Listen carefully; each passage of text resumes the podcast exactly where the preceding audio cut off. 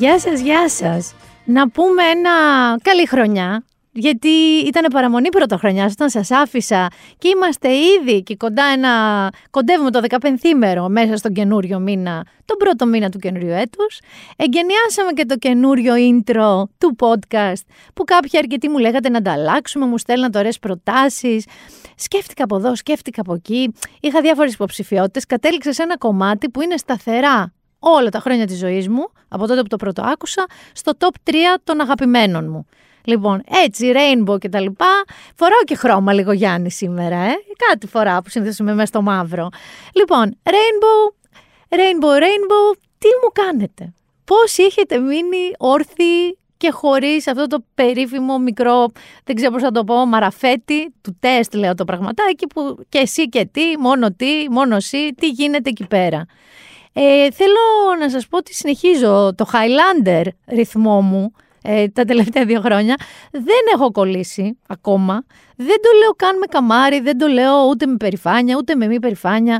Και με μια απορία το λέω, διότι μόνο, ξέρεις, αυτό που σας έλεγα, σαν τον Νίο στο Matrix. Μόνο έτσι. Ζινγκ, περνάνε τα κρούσματα. Ζινγκ, περνάνε τα κρούσματα. Δεν έχει κάτσει ακόμα. Τώρα να κάτσε και να μην το κατάλαβα. Έχω σκάσει και ένα 250 άνετα το τελευταίο δίμηνο σε τεστ. Έτσι, να φεύγουνε.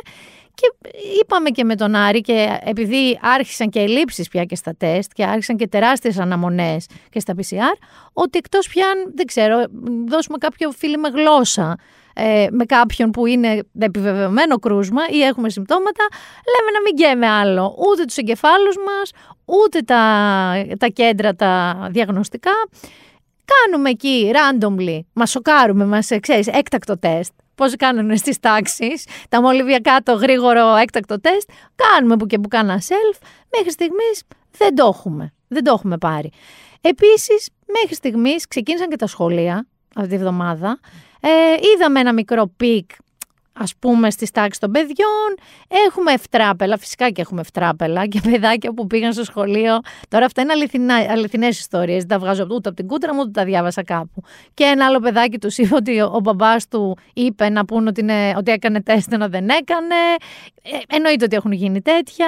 Εννοείται ότι έχουν βγει και δασκάλες θετικές. Τώρα όλο αυτό είναι μέσα σε μια λογική διαδικασία. Η αλήθεια βέβαια είναι ότι δεν έχει γίνει κάτι εξοργιστικό. Δεν είδαμε 80.000 κρούσματα, ρε παιδί μου. Βέβαια έχουν μειωθεί πολύ και τα τεστ, γιατί όλα αυτά είναι μια συνάρτηση πραγμάτων. Εγώ θα κρατήσω για λίγη θετικότητα, ρε παιδί μου. Όχι κορονοθετικότητα, απλή θετικότητα, θετικότητα πνεύματος. Κάτι που είπε ο κύριος Σαριγιάννης, στο Sky, αν δεν κάνω λάθος το είπε, ο καθηγητής, που είπε ότι έτσι όπως πάμε αυτή τη στιγμή, που το τελευταίο νούμερο που θυμάμαι εγώ χτες το βράδυ, δηλαδή Τετάρτη, ήταν 25.000 κοντά, δεν ήταν πάντως, ρε παιδί μου, 50-70 δεν ήταν. Είπε λοιπόν για φάση ύφεσης της επιδημίας στη χώρα. Και όπως διευκρίνησε, αν τηρηθούν τα μέτρα, βλέπει ότι μέσα σε 2 εβδομάδες, τις ερχόμενες περίφημες κρίσιμες, τα ημερήσια κρούσματα θα είναι κάτω από 3.000. Έτσι είπε. Εντάξει. Μπορώ να το κρατήσω ότι αφήσαμε πίσω τις προβλέψεις για 50.000 κρούσματα, ότι δεν θα ξαναδούμε πιθανότατα τέτοια νούμερα και ότι μπορεί σε 2 εβδομάδες από τώρα όντως να φτάσουμε σε μια γερή αποκλιμάκωση. Είπε σχετικά με τους νέους, γιατί οι νέοι πάντα την πληρώνουν την ύφη, αυτούς που λέμε 18-29. Δεν θυμάμαι πώς ήταν αυτή η ηλικία να σας πω, εγώ την έχω αφήσει πολύ πίσω μου, αλλά αυτοί οδήγησαν αυτό το κύμα και επειδή το πέρασαν πολύ συχνά συμπτωματικά, δηλαδή κυκλοφόρησαν χωρίς να ξέρουν ότι το έχουν. Και τότε τα κρούσματα, εκείνη την περίοδο, δηλαδή τις 2 εβδομάδες που πέρασαν, μπορεί να ήταν και πολύ μεγαλύτερα, σχεδόν διπλάσια από αυτά που βλέπαμε. Συνεχίζει βέβαια και λέει, και θα το πω κι εγώ, ότι πρέπει να εμβολιαζόμαστε, πρέπει να το συνεχίσουμε. Έχετε δει πιθανότατα στον περίγυρό σας άνθρωποι που δεν είχαν προλάβει το booster shot, την ενισχυτική δόση, το πέρασαν κατάτι πιο βαριά, λίγο πιο βαριά. Παρόλα αυτά, θα πω εδώ, γιατί δεν μπορώ να αφήσω μόνο θετικότητα, δεν είμαι τέτοιος άνθρωπος, ρε παιδί μου. Διάβασα στους New York Times ένα άρθρο που εξηγούσε ένας χριστιανός άνθρωπος, ένας λοιμοξιολόγος, ότι αυτή η μετάλλαξη τώρα που έχουμε η όμικρον είναι πολύ γρήγορα διαδίδεται και μεταδίδεται, είναι ήπια, γιατί χτυπάει το άνω αναπνευστικό, αλλά κανείς δεν σου εγγυάται και ότι η επόμενη μετάλλαξη θα είναι το ίδιο ή και πιο ήπια. κορονοϊός σου λένε αυτός, μας έχει εκπλήξει, μας έχει σοκάρει. Εμείς έχουμε φίλους μας που το περάσανε με το τίποτα, με ένα συνάχη, αλλά τώρα ξαφνικά τους κάνει και καμιά μικροαριθμία, αρχίζουν πονάνε τα γόνατα, κάτι μέσες. Δεν είναι ρε παιδί με αυτό που λέμε κρυολόγημα, οπότε τον εμβολιασμό μην τον βάζετε στην άκρη ότι έλα τάξη, το περάσαμε. Εγώ δηλαδή τον κύριο Σαριγιάννη τον ακούω, τον κύριο Γεωργιάδη, τον κύριο Άδωνη εννοώ Γεωργιάδη, που μόνος το έχει προβλέψει ότι γενικά η πανδημία τελειώνει, νομίζω ότι με την πρώτη άνοιξη θα έχει τελειώσει κατά τον κύριο Γεωργιάδη. Εντάξει, αυτά τα ακούω λίγο βερεσέ. Η αλήθεια όμως είναι, και θέλω να σου πω Γιάννη μου, μιλάω στο Γιάννη Βασιλιάδη, εδώ το φοβερό μας τον ηχολήπτη, ότι είχα και μια στιγμή δόξας, θέλω να σου πω. Βεβαίως, με έβαλε το τείχος και τη δική του ιστερία. Δεν ξέρω αν το ξέρετε αυτό το group. Γιατί έγραψαν ένα tweet που εξηγούσα και μετά με αντέγραψαν και οι New York Times, εντάξει όχι, ότι οι άνθρωποι πια έχουμε φτάσει σε ένα σημείο ψυχικής κόπωσης που από τη μία λέμε είμαι σίγουρος ότι το έχω σήμερα που μιλάμε, γιατί ξέρω εγώ με γρατζουνά ο λαιμός μου. Είμαι σίγουρος ότι το έχω περάσει και δεν το κατάλαβα. Λες, υπάρχουν μέρες που σου δίνεις παράσημα και μπράβο, γιατί λες, εντάξει, τώρα 2 χρόνια κοντεύουμε 2,5 ας πούμε, και δεν το έχω κολλήσει ακόμα, ρε παιδί μου. Και μετά έρχονται και μέρες που λες να σου πω: δεν αντέχω άλλο να φοβάμαι, ας το κολλήσω να τελειώνουμε. Και ζούμε σε μια κατάσταση που άμα είσαι μέτρια ψύχρεμος όπως είμαι εγώ. Μέτρια το λέω ξεκάθαρα, οδηγείς στην τρέλα με αυτόν τον τρόπο. Δηλαδή ξυπνάς και κοιμάσαι με άλλη διάθεση. Και αυτό που ζω εγώ και με έβαλε αυτό που σας λέω, ο τείχος έχει τη δική του ιστερία, λέγεται, έχει όρο δηλαδή, και είναι στην ουσία όλο αυτό που λέμε για το φόβο του κορονοϊού, λέγεται worry burnout. Στην ουσία είναι ένα ψυχολογικό burnout που παθαίνουμε από το συνεχή φόβο. Φοβάμαι μην κολλήσω, φοβάμαι μήπως κόλλησα. Γενικά φοβάμαι. Αυτό το worry burnout είναι σε άρθρο μεγάλο και ανάλυση στους New York Times της Danny Bloom και εξηγεί ρε παιδί μου ότι λέμε παθαίνουμε ένα γιόλο. Ό,τι είναι να γίνει, να γίνει. Μια ψυχή που είναι να βγει, ας βγει. Δεν είναι έτσι. Μην το πάμε εκεί. Δηλαδή, τις μέρες που ξυπνάμε κάπως έτσι, ας λέμε στον εαυτό μας ότι. Εντάξει, αν μπορείς και να μην κολλείς, ρε παιδάκι μου, μην κολλάς. Αλλά σου λέει ότι κάποια σημάδια ότι μπορεί να έχεις πάθει αυτό το worry burnout είναι ότι αρχίζεις και αποφεύγεις τις ειδήσεις. Εκεί δηλαδή που πριν 3 εβδομάδες κρεμόμασταν 6 και 1 να ακούσουμε κρούσματα, να ακούσουμε μετά τις ειδήσεις, τώρα τις αποφεύγουμε. Δεν μας νοιάζουν τα ημερήσια κρούσματα ή οι θάνατοι, δεν θες να ακούσεις ειδικούς να τσακώνονται. Δεν ξέρω, το έχεις πάθει, εγώ το έχω πάθει αυτό το πράγμα. Δηλαδή, εκεί που ήμουνα να δω τι γίνεται, πλέον αν τύχει κάπου στα social media πετυχαίνω τα κρούσματα. Δεύτερο σύμπτωμα αυτού του worry burnout. Νιώθεις ένα συναισθηματικό μούδιασμα. Δηλαδή, είναι σαν να έχεις.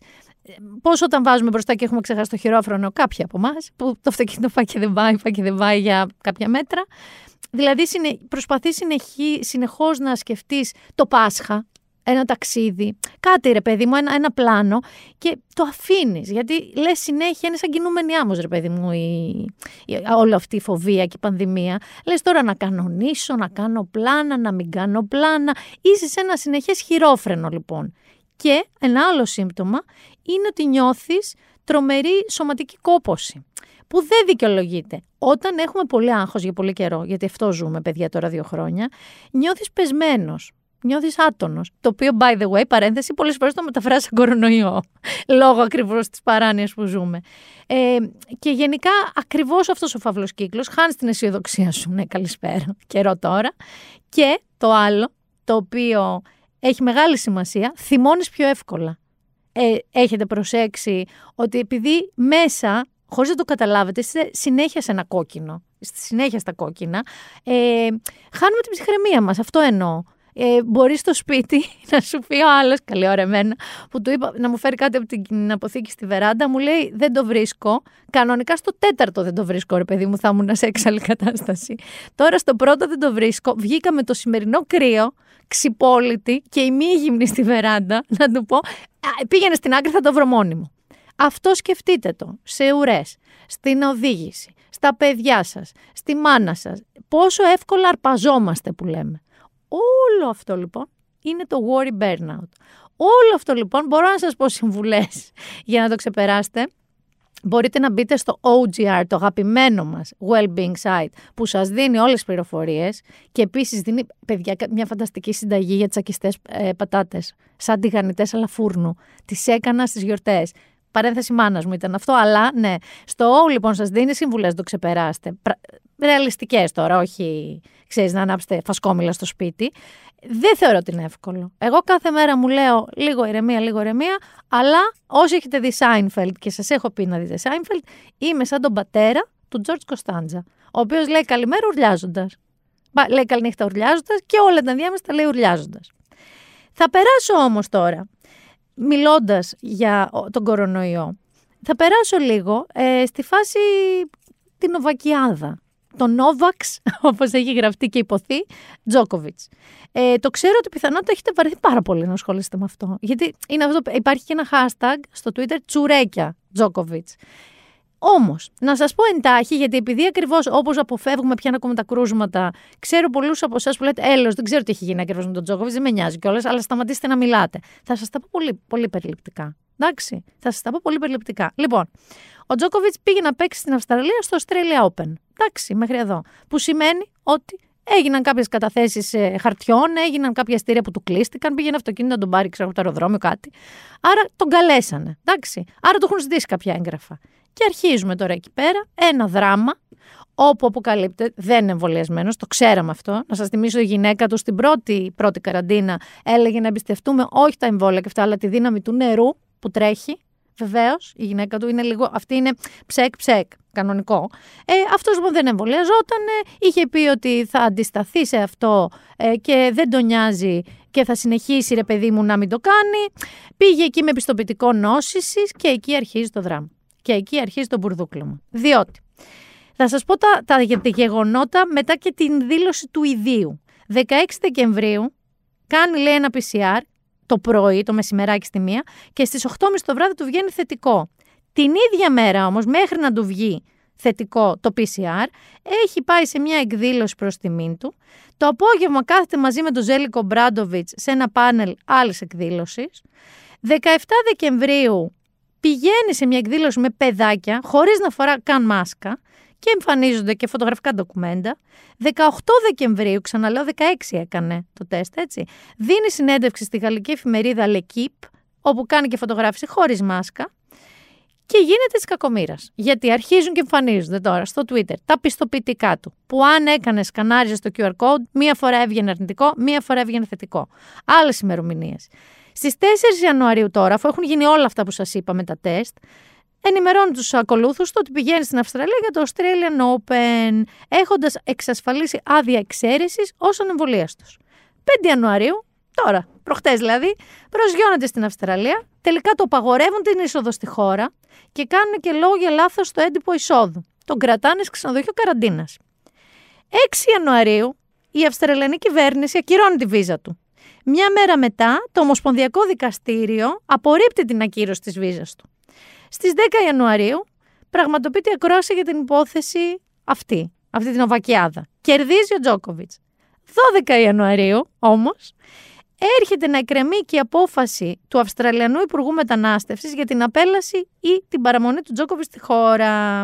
Και ερχόμαστε στις 14 Ιανουαρίου, δηλαδή σήμερα που θα ακούσετε εσείς, όσοι ακούστε σήμερα το podcast, όπου ο ελληνικής μάλιστα καταγωγής υπουργός μετανάστευσης της Αυστραλίας, Alex Hawke λέγεται και νομίζω ένας παππούς του είναι από Θεσσαλονίκη, πολύ συντηρητικός και αυστηρός, τον τελειώνει, απελάβνεται ο Τζόκοβιτς και δεν θα παίξει φυσικά στο Australian Open και θα πει bye-bye. Είναι σίγουρο ότι θα κάνει έφεση ο ίδιος, γιατί μαζί με αυτή την απέλαση θα φάει και ένα τριετή αποκλεισμό από τη χώρα, το οποίο δεν τον συμφέρει ούτε για του χρόνου το Australian Open, ούτε για του αλλού, ούτε για του παρατρίτου. Άρα αυτή ήταν η Νοβακιάδα, χωρίς αίσιο τέλος. Εν τω μεταξύ όμως, θέλω λίγο να βάλουμε ένα κουστουρίτσα.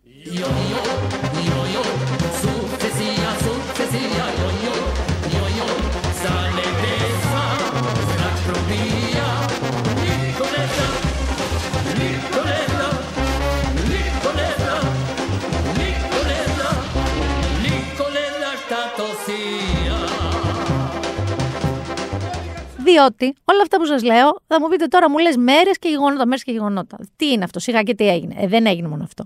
Γιατί προέκυψε η Σερβιάδα, προέκυψε ο πατέρας του Νόβακ, το σόι του Νόβακ, που άρχισε να τον παρομοιάζει με τον Ιησού, με το Σπάρτακο.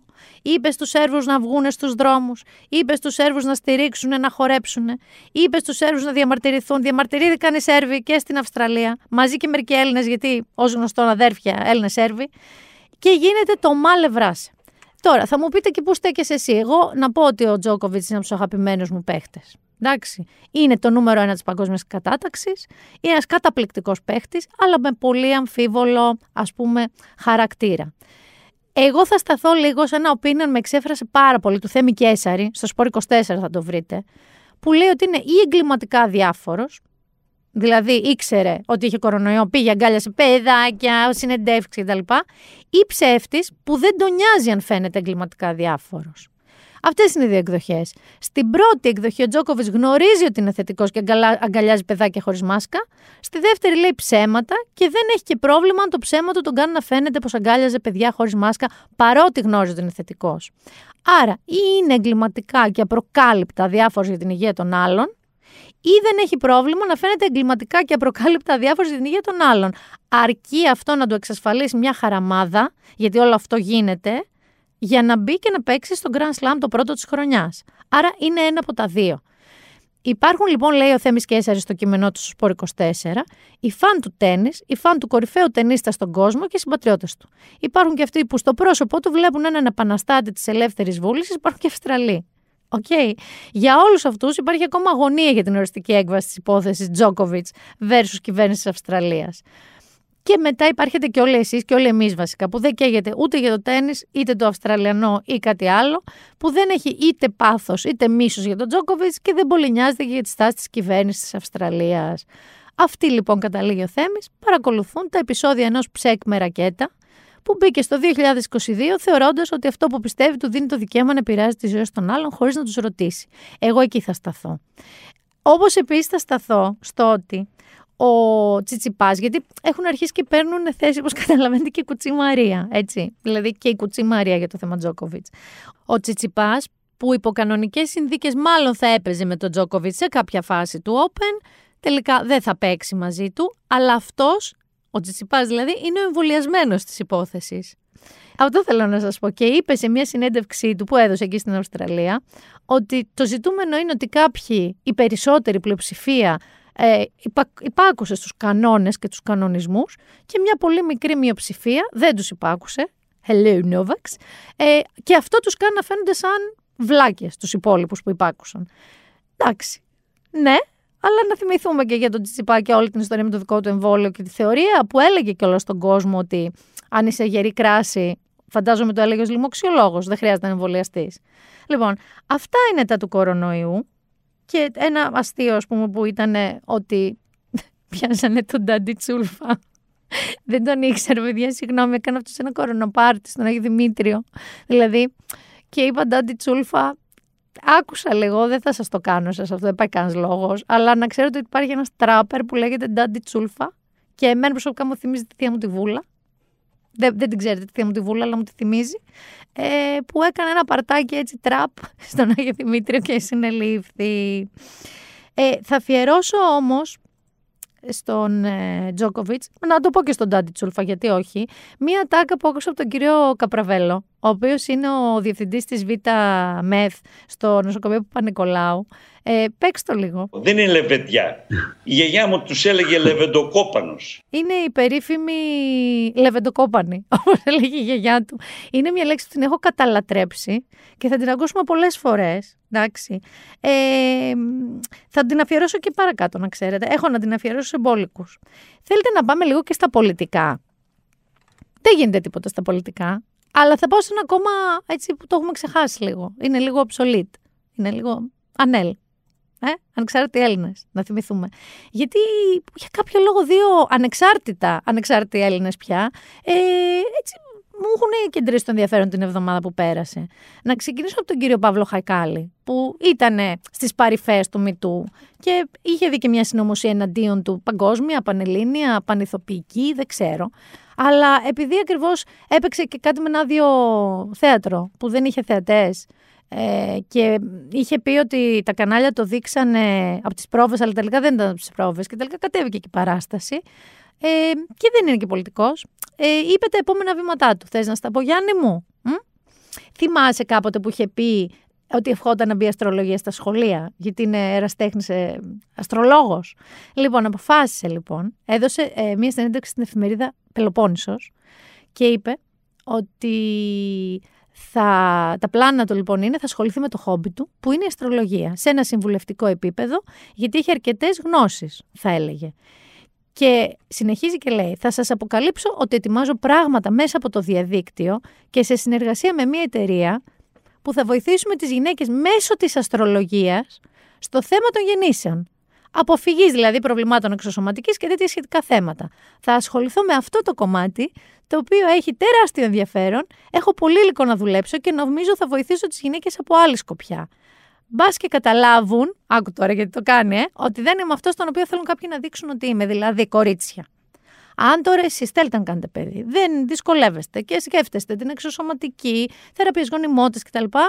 Stop it. Διότι υπάρχει ο Παύλος Χαϊκάλης και πιθανότατα με τη θέση, δεν ξέρω, του ουρανού, στο Δία, δεν ξέρω και τίποτα από αστρολογία προσωπικά, να σας βοηθήσει προς την υπογονιμότητα. Δεν υπάρχει λόγος. Περιμένετε τον Παύλο Χαϊκάλη και το project του. Και θα περάσω σε έναν άλλον, ο οποίος, ρε παιδάκι μου, μου έχει δημιουργήσει πολλά ερωτηματικά γύρω από το κεφάλι μου. Θυμάστε τον Πάνο Καμένο. Τον Πάνο Καμένο εποχής ανεξαρτήτων Ελλήνων, που ήταν λαύρος Έλλην, λαύρος πατρίστης για οικογένεια, λαύρος γενικά ήταν. Και έχει γίνει, τα ξέρω από Ηλίας Ψινάκης, ρε παιδί μου, ξόχαρος τόσο, αλλά έχετε δει το προφίλ του στο Instagram. Διότι, εκτός του ότι έχει παντού το ένα φανταστικό pag, τον Ζαν Πολ Μπελμοντό, ο ίδιος έχει εμφανιστεί με γούνινο καπέλο μπολσεβίκου, έτσι ρώσικου στρατού μάλλον, όχι μπολσεβίκου, και το αγαπημένο μου ήτανε, γιατί δεν ήμασταν εδώ να τα πούμε, το αγαπημένο μου λοιπόν ήτανε όταν εμφανίστηκε, θα σας πω και ημερομηνία, την 1η Ιανουαρίου, δηλαδή πρωτοχρονιά, εμφανίστηκε με μία μπλούζα τη Σερτάκη, που λέει Πάτριαρκη is over, ο Πάνος Καμένος, και το ακολουθεί κιόλας με μήνυμα, ευτυχισμένο το 2022 με υγεία, αγάπη και σεβασμό στις πριγκίπισσες που μας φέρουν στον κόσμο, που μας συντροφεύουν στη ζωή και που μας αγαπούν σαν κόρες χωρίς όρια. Και είναι ο Πάνος Καμένος με ένα μπλουζάκι που λέει Patriarchy is over. Κάπου εκεί αρχίζει η λογική, ρε παιδί μου, θα σας έλεγα να χάνετε, εντάξει. Αλλά όχι, όχι όσο έχει χαθεί στην Αγγλία. Όχι όσο έχει χαθεί στην Αγγλία. Όπου ο Μπόρις Τζόνσον με αυτά τα μαλλιά, θέλω να σας πω ότι δεν είμαι ένας άνθρωπος που κρίνει την εξωτερική εμφάνιση. Αλλά με αυτά τα μαλλιά, δηλαδή, λες είναι ακούρευτος, γι' αυτό είναι έτσι. Και μετά κουρεύεται και είναι πάλι έτσι, μπορεί και χειρότερα. Γενικά το κούρεμα mop, δεν ξέρω, είναι σαν αυτά που σκουπίζουμε το σπίτι μας. Το οποίο ανακάλυψε, θέλω να σας πω γιατί το έδειξε εδώ στο Γιάννη. Δεν είναι τόσο μοναδικό όσο φαντάζεστε, υπάρχει κάτι χειρότερο. Δηλαδή, υπάρχει ένας βουλευτής του κόμματος των συντηρητικών, ο Μάικλ Fabricant, να τον ψάξετε, είναι υπαρκτή προσωπικότητα, το οποίο τα μαλλιά στα στιάζουν της μιμίκας, αλλά σαν περούκα τα δικά του. Είναι χειρότερα από τον Μπόρις Τζόνσον. Michael Fabricant, ακούστε με και ψάξτε τον. Γυρνάω λοιπόν στο τρελό αγόρι Μπόρις, εντάξει. Θα του αφιερώσω λίγους Beastie Boys. You gotta fight for your right to party. Γιατί, τι τον έκαιγε, τι τον έμελε, τι συνέβαινε, έχει αρχίσει και σκάει το ένα πάρτι μετά το άλλο, τα οποία είτε διοργάνωνε, είτε συμμετείχε, είτε παραβρισκόταν, είτε δεν ξέρω τι. Γενικά στην Downing Street και γύρω από την Downing Street γινότανε του πάρτι το κάγκελο. Και έχουν βάλει τώρα μία καταπληκτική δημόσια υπάλληλο στην ουσία, η οποία λέγεται Sue Gray, η καημένη, η οποία πρέπει να διερευνήσει στα σωστά της τα πάρτι του Πρωθυπουργού της Βρετανίας εν μέσω κορονοϊού και ενώ απαγόρευε, ας πούμε, στους ανθρώπους να πάνε στην κηδεία του πατέρα τους. Να το πούμε αυτό, γιατί μιλάμε και για το 20, δεν μιλάμε μόνο για το 21, ούτε καν για το 22 τώρα. Μιλάμε για τις hardcore περιόδους. Θα σας βάλω ένα μονόλεπτο φανταστικό. Θα σας πω εδώ μια λεπτομέρεια. Το BBC το κρατικό τον έχει κάνει τελατίνη. Τον έχει ξεφτυλίσει όμως τώρα τον Prime Minister. Και υπάρχει, αναρωτιέται κιόλας αν υπάρχει περίπτωση αυτή η Sue Gray να τον ρίξει κιόλας. αν βγάλει κάποια πορίσματα ντροπιαστικά, πιο ντροπιαστικά από τα μαλλιά του. Αυτή λοιπόν τώρα που θα σας βάλω για λίγο, είναι ένα λεπτάκι, ένα και κάτι, είναι η Ρόζι Χόλτ. Είναι μια Βρετανίδα κωμικός και ηθοποιός, η οποία τι έκανε? Πήρε τις ερωτήσεις που έκανε κανάλι σε βουλευτή, ρωτώντας τον στην πραγματικότητα για το «Πήγατε καλέ σε αυτό το πάρτι, πήγατε σε αυτό το πάρτι» και η ίδια απαντάει σαν βουλευτής. Και στηρίζει τη θεωρία της, όπως θα ακούσετε, στο ότι όλο αυτό είναι μια φιλοσοφική ερώτηση που μου κάνετε, που θα κληθεί να απαντήσει η κυρία Sue Gray, αυτή η οποία διερευνά τις υποθέσεις, και το παρομοιάζει με την το περίφημο ρητό παράνοιας, που λέει ότι αν ένα δέντρο πέσει στο δάσος και δεν το δει κανείς και δεν το ακούσει κανείς, έπεσε ποτέ? Ακούστε τη για λίγο και επανέρχομαι.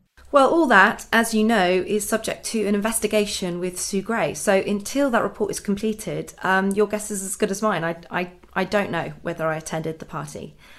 It's that age-old question, if a tree falls in a forest but no one's there to hear it, does it make a sound? Well, if there was a party in lockdown when we told everyone they couldn't even attend funerals but no one knew about it, was there a party? And Sue Gray is tasked with answering this philosophical question. Θα μείνω για λίγο ακόμα, Αγγλία. Και θα μείνω... Μάλλον θα μείνω λίγο ακόμα εξωτερικό. Εντάξει, δεν θα μείνω Αγγλία. Θα μείνω εξωτερικό γιατί αφορά την Αγγλία αυτό. Έχουμε μια πολύ καλή καινούρια εξέλιξη. Μετά από μισό αιώνα, έτσι. Οι Times του Λονδίνου, επί 50 χρόνια, με άρθρα τους, έκαναν παρεμβάσεις ενάντια στην επιστροφή των μαρμάρων του Παρθενώνα στην Ελλάδα. Και επηρεάζανε βέβαια και την κοινή γνώμη και τις κυβερνήσεις, αλλά και το Βρετανικό Μουσείο. Δηλαδή η γνώμη των Λονδρέζικων Times δεν είναι αμεληταία. Και ξαφνικά, παιδιά, μετά από 50 χρόνια τάσσονται υπέρ. Αυτό είναι biggie, δηλαδή είναι μεγάλο. Λέγοντας μάλιστα, όχι μόνο τα γλυπτά του Παρθενώνα έχουν ήδη υποστεί ζημιές από κατάλληλο καθαρισμό, ο Μπόρις θα το έχει αναλάβει και αυτό είμαι σίγουρη, αλλά η Ελλάδα έχει χτίσει ένα υπέροχο μουσείο δίπλα στην Ακρόπολη, ασφαλές και προσβάσιμο, όπου φυλάσσονται τώρα τα αυθεντικά γλυπτά και όπου τα μάρμαρα θα συμπλήρωναν τη ζωοφόρο. Και το στηρίζουν και καταλήγουν και σε ένα συμπερασματάκι λέγοντας ότι η επιστροφή των μαρμάρων θα ήταν μια μεγαλόψυχη χειρονομία, καθώς η Βρετανία χρειάζεται να αναζωπυρώσει τις ευρωπαϊκές φιλίες της. Γιατί σας θυμίζω ότι η Βρετανία είναι έξω από την Ευρωπαϊκή Ένωση πια. Έτσι, Μπόρις, ξανά αυτό το αγόρι. Δηλαδή, την επόμενη φορά που θα πούμε πού ζούμε, ποιοι μας κυβερνάνε και τέτοια, θέλω λίγο να σκεφτόμαστε την πιθανότητα Μπόρις και φυσικά θα αφιερώσω και στον Μπόρις έναν κύριο Καπραβέλο ακόμα. Δεν είναι λεβεντιά. Η γιαγιά μου τους έλεγε λεβεντοκόπανος. Και τώρα θα περάσω σε ένα θέμα. Δεν είναι ότι δεν έχω δει τηλεόραση. Έχω δει τηλεόραση. Αχ, αυτόν τον καιρό. Θέλω να σταθώ λίγο στα reality. Θέλω λίγο πρώτα να σταθώ στο Big Survivor, που είναι Survivor σαν Big Brother μαζί με τελενοβέλα. Θέλω να σας βάλω ένα τραγούδι που ανακάλυψα ψάχνοντας κάποια σχετική μουσική για τη Μυριέλα, την ηθοποιό αυτή, τη Μυριέλα, την πέτρα αυτή του σκανδάλου. Ας ακούσουμε αυτό το άγνωστο σε εμένα μέχρι πρώτος τραγούδι. Από το Θεό να το βρεις απόνι, στο μυαλό μου να χωρέσει δεν μπορεί.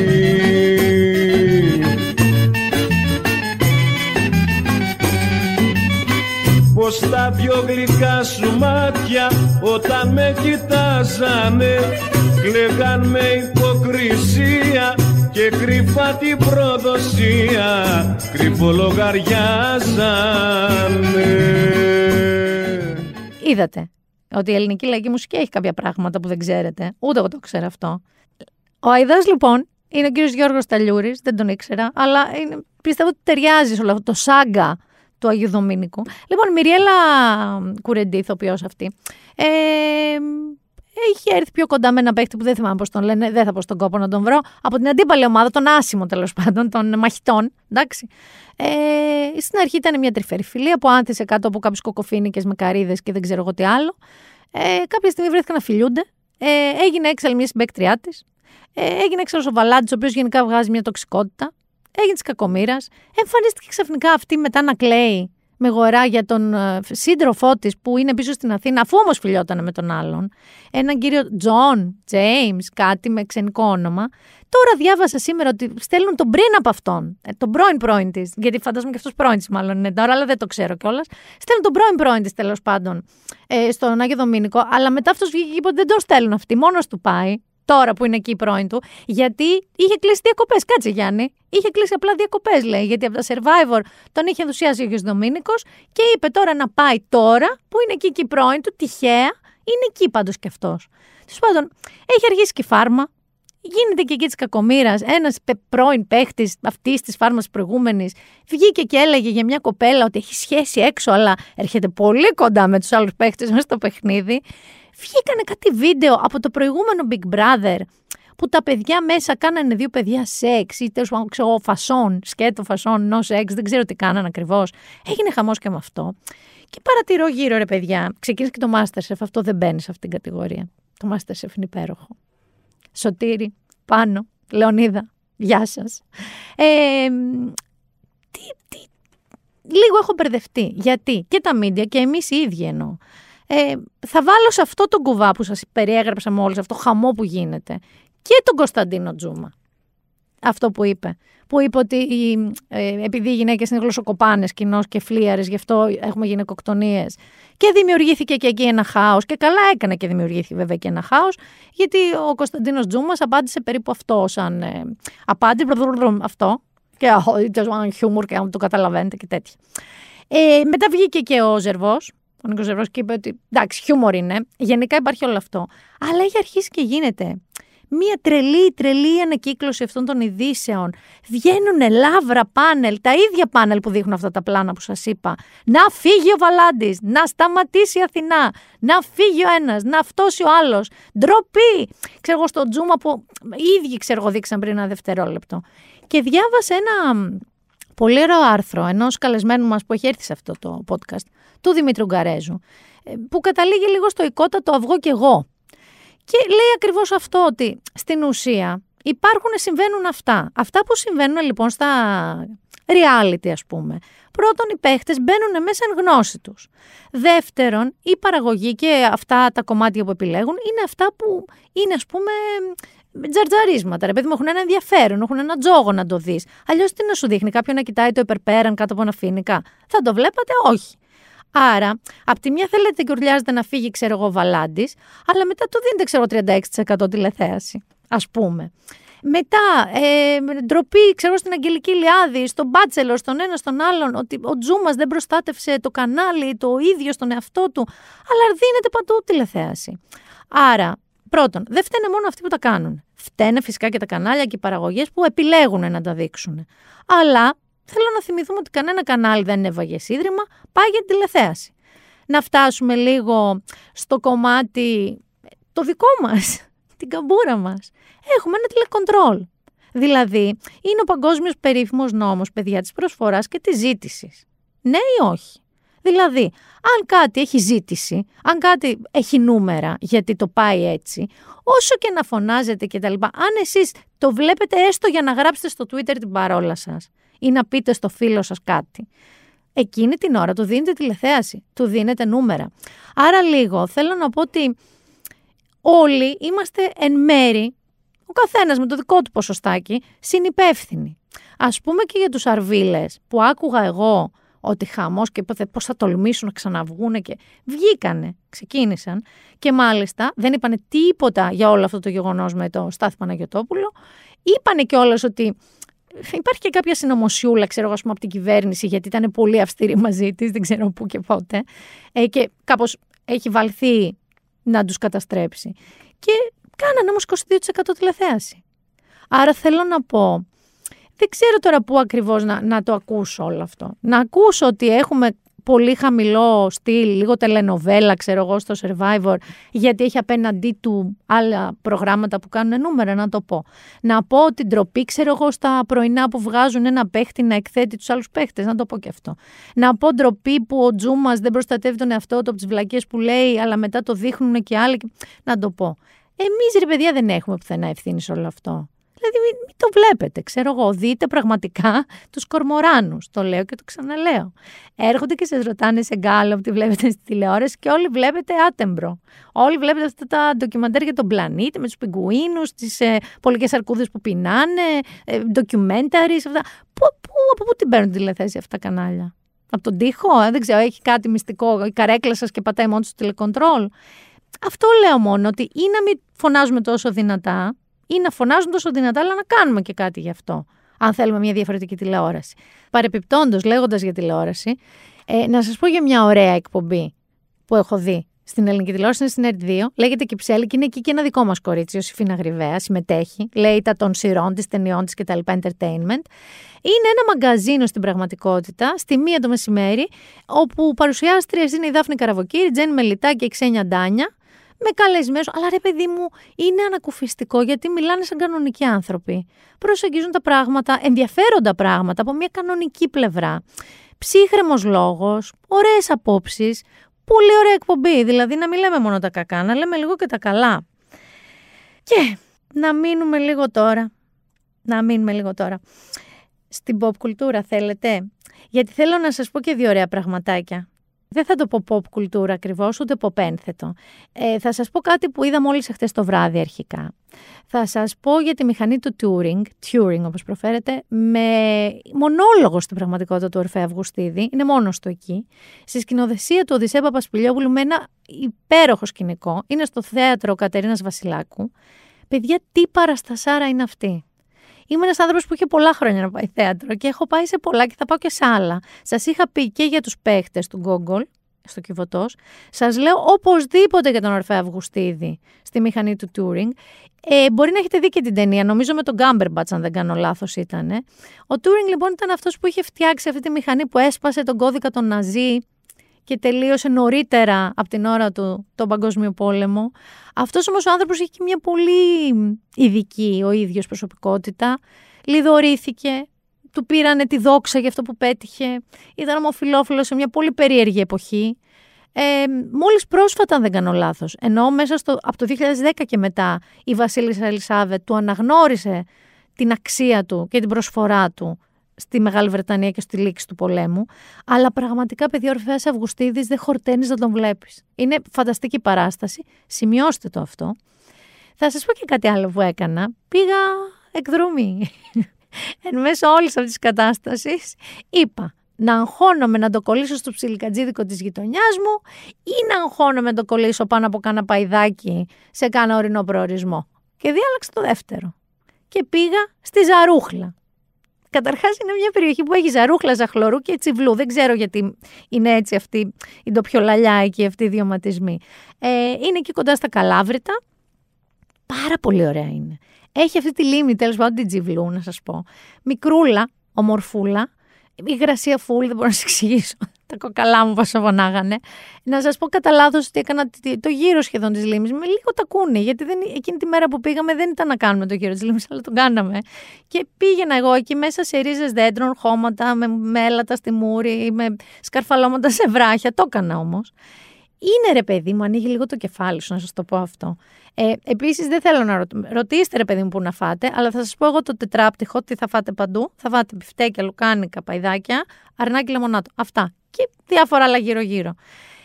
Έχει ένα φανταστικό jazz bar. Αυτό θέλω να σου πω, μου έκανε τρομερή εντύπωση. Ένας τύπος εκεί πέρα που δεν είναι καν από εκεί, είναι από τη Σύρο. Και έχει μείνει 20 χρόνια εκεί. Εκεί σε ένα ρέμα λέγεται κιόλας. Με φοβερή κάβα. Τώρα σου μιλάω πανσπάνια, κονιάκ, ουίσκι, τζαζ, ένα γάτο το Ζίκο. Φοβερό μέρος. Αλλά γενικά, αν είστε διστακτικοί στο να πάτε κάπου, αλλά γενικά δεν είστε και σε καραντίνα μόνοι σας, δηλαδή αν βγαίνετε να φάτε, βλέπετε φίλους σας, πάτε για ψώνια στα σούπερ μάρκετ και στα μαγαζιά για μπλούζες να ψωνίσετε, μη φοβάστε τόσο, δεν είναι τόσο διαφορετικό ένα ταξιδάκι κοντινό. Δηλαδή κάντε το. Αν το έχετε αναβάλει από φόβο, αλλά εντωμεταξύ στην πόλη ζείτε κανονικά, δεν θα φοβάστε τόσο. Σας το λέω γιατί πραγματικά ανοίγει λίγο η όρεξή σου, ρε παιδάκι μου. Η όρεξή σου κυριολεκτικά, με 3 κιλά πίσω γύρισα, έτσι. αυτό. Αλλά ανοίγει λίγο και το μάτι σου, φεύγει και αυτό που λέγαμε το worry burnout για λίγο, γιατί είσαι μόνος σου με βελόνες ελάτων και γρασίδια και χώματα και λες τώρα, πού να με βρει όμικρον. Μπορεί να σας βρει βέβαια, γιατί ήταν σαν Αράχοβα τώρα που πήγα εγώ η Ζαρούχλα. Ήμασταν τύπου και εσύ εδονίτσα μου, είδα 200 γνωστούς. Αλλά πραγματικά το ότι ειδωθήκαμε σε πέτρινα σπιτάκια γύρω-γύρω, καλντερίμια, με τζάκια αναμένα λίγο να καπνίζουν, ήταν λίγο κάπως διαφορετικά. Τώρα θα μπω στο κανονικό όμως pop ένθετο αυτού του podcast.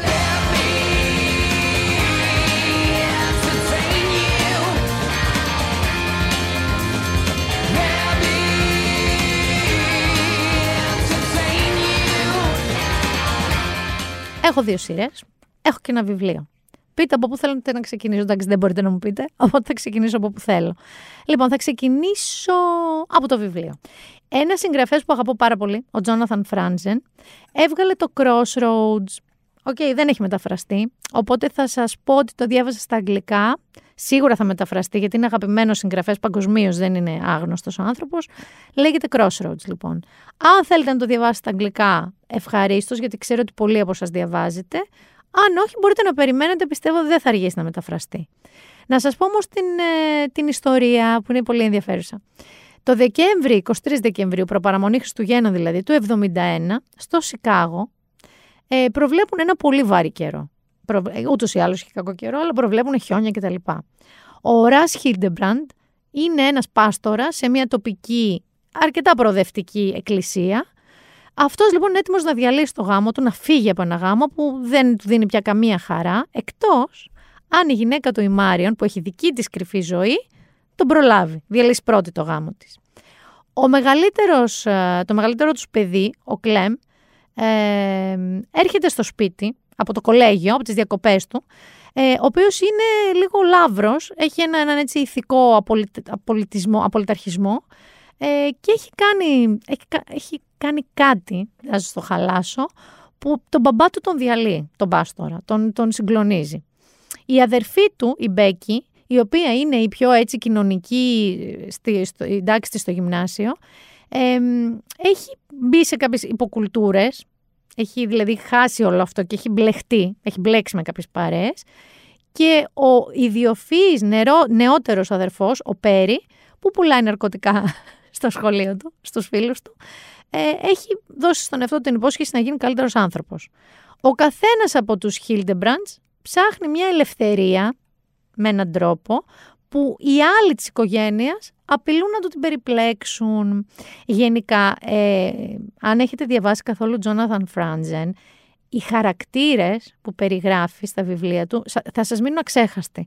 Είναι σαν να ζουν δίπλα σας, σαν να είναι ζωντανοί, σαν να είναι γνωστοί σας. Δεν είναι σαν να διαβάζετε σελίδες βιβλίου. Και όλη η ματιά του για τη σύγχρονη γενικά Αμερική, τη σύγχρονη ιστορία της Αμερικής.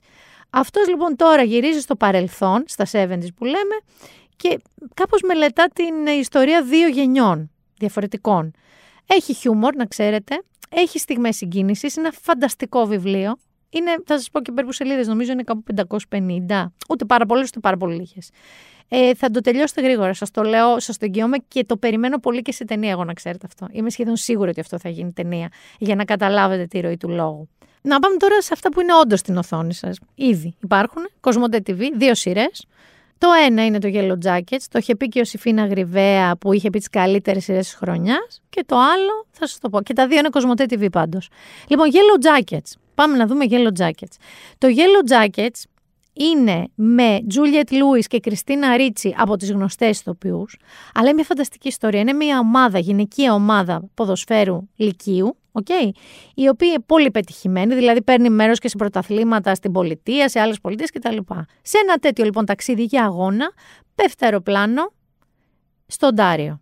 Μέσα στο Οντάριο, στα δάση, στα λαγκάδια, στα βουνά. Εκεί λοιπόν έχουμε ένα παράλληλο timeline που βλέπουμε. Βλέπουμε το τότε, που καταλαβαίνετε ότι είναι τώρα κορίτσια μόνα τους στην ερημιά, χωρίς τροφή, χωρίς τίποτα, αρχίζει και αγριεύει η κατάσταση. Δηλαδή έχουμε ποιοι θα είναι αρχηγοί, υπάρχουν κάποια έτσι κανιβαλιστικοί, θα τους πω, υπενιγμούς, προσπάθειες να ξεφύγουν, ίντριγκες που αποκαλύπτονται. Ταυτόχρονα όμως μας φέρνει στο τώρα. με κάποια από αυτά τα κορίτσια, την τωρινή, δηλαδή το 2021 τη φάση τους, που για κάποιο λόγο ξαναενώνονται.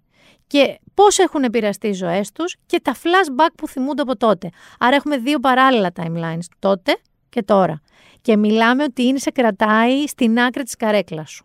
Εάν έχετε διαβάσει τον Άρχοντα των Μυγών, είναι από τα βιβλία τα κλασικά που σας έχω προτείνει, που είναι μια παρέα αγοριών σχεδόν τέλη δημοτικού αρχές γυμνασίου που χάνονται σε ένα ερημικό νησί και πάλι αγριεύει λίγο η κατάσταση, είναι επιβίωσης. Το Yellow Jackets είναι μια σειράρα. Και πάμε στη δεύτερη, The Outlaws, αυτή είναι μίνι σειρά, επίσης Cosmote TV, βρετανική. Εκεί τι γίνεται, 7 άγνωστοι για διαφορετικούς λόγους, δηλαδή είναι μια η οποία έχει και τίτλο, είναι τύπου lady, αλλά είναι και Instagram, ας πούμε, influencer, είναι ένας δικηγόρος loser, είναι μία παρέα 7 ατόμων οι οποίοι αναγκάζονται, δικάζονται για μικροαδικήματα και να κάνουν community service, που είναι να καθαρίζουν δρόμους, εδώ είναι να καθαρίζουν ένα σπίτι. Παίζει ο φανταστικός Christopher Walken, είναι κομμωδία, έτσι, δηλαδή είναι crime κομμωδία με λίγο δράμα, αλλά είναι μαύρη κομμωδία. Ο δε δημιουργός και ένας από τους πρωταγωνιστές κάνει αυτόν τον ατσούμπαλο δικηγόρο που σας λέω, το Χασοδίκη, είναι ο Στίφεν Μέρτσαντ και είναι ο δημιουργός του The Office, του αγγλικού The Office και άλλων σειρών. Χάρη σε αυτόν λοιπόν, θέλω όταν θα το δείτε, γιατί είναι πολύ λίγα επεισόδια, νομίζω αν θυμάμαι καλά είναι 6 επεισόδια, στο τελευταίο επεισόδιο καταστρέφεται, σας παρακαλώ πάρα πολύ, ένας αληθινός Banksy. Ο Banksy είναι ένας πάρα πολύ διάσημος καλλιτέχνης που στην ουσία κάνει γκράφιτι, κανείς δεν ξέρει ποιος είναι πραγματικά, αλλά για να καταλάβετε λίγο για τα μεγέθη, ένα κομμάτι ενός έργου του που βρέθηκε και μάλιστα είχε ένα μηχανισμό αυτοκαταστροφής, το μισό καταστράφηκε, ήταν πλάνο του καλλιτέχνη αυτό, πουλήθηκε για 18 εκατομμύρια λίρες. Απλά για να καταλάβετε το μέγεθος. Ο Banksy λοιπόν που ξέρει το Steven Merchant και μάλιστα έχει δημιουργηθεί μια παραφιλολογία ποιος μπορεί να είναι ο Banksy, ακόμα δεν ξέρει κανείς ποιος είναι. Είναι από τον Bristol, η σειρά διαδραματίζεται στο Bristol και στο τελευταίο επεισόδιο που φτιάχνουν αυτό το ρημαδόσπιτο, το καθαρίζουν γιατί αυτό είναι το community service που πρέπει να κάνουν. Λέει λοιπόν ο Christopher Walken, εδώ έχω βρει έναν αρουραίο. Είναι ένα σχέδιο με το, μαζί με το, πώς το λένε, με το σπρέι δίπλα ζωγραφισμένο και από πάνω γράφει Banksy. Και λέει βρήκα εδώ έναν αρουραίο τι να τον κάνω και του λέει αυτή η οποία επιτηρεί τους καταδικασμένους, τι το κάνεις, βάψτο. Και βλέπεις τον Christopher Walken να βάφει έναν αληθινό Banksy, με την άδεια βέβαια του ίδιου του Banksy. Είναι μια ωραία σκηνή βέβαια αυτή, αλλά είναι μια υπέροχη σειρά, δηλαδή θα περάσετε καταπληκτικά. Yellow Jackets, The Outlaws, και τα δύο ολοκληρώνονται. Νομίζω όμως ότι το Yellow Jacket σίγουρα θα έχει επόμενη σεζόν, άρα δεν λύγει η ιστορία. Ενώ το The Outlaws λύγει η ιστορία. Διαλέγετε και παίρνετε, θέλετε να δείτε. Και σίγουρα διαβάστε και Franzen, που σας είπα, το Crossroads. Αυτό ήταν λοιπόν, παιδιά, το πρώτο podcast του έτους. Χωρίς ιδιαίτερα δράματα, με 25.000 κρούσματα να πορευόμαστε, με προοπτικές να μειωθεί, δεν ξέρω, ο ιός να εξαλειφθεί ή να μεταλλαχθεί ή δεν ξέρω. Με τρομερή κούραση από όλους μας για αυτό και λίγο όρεξη να ξαναζήσουμε όπως κανονικά.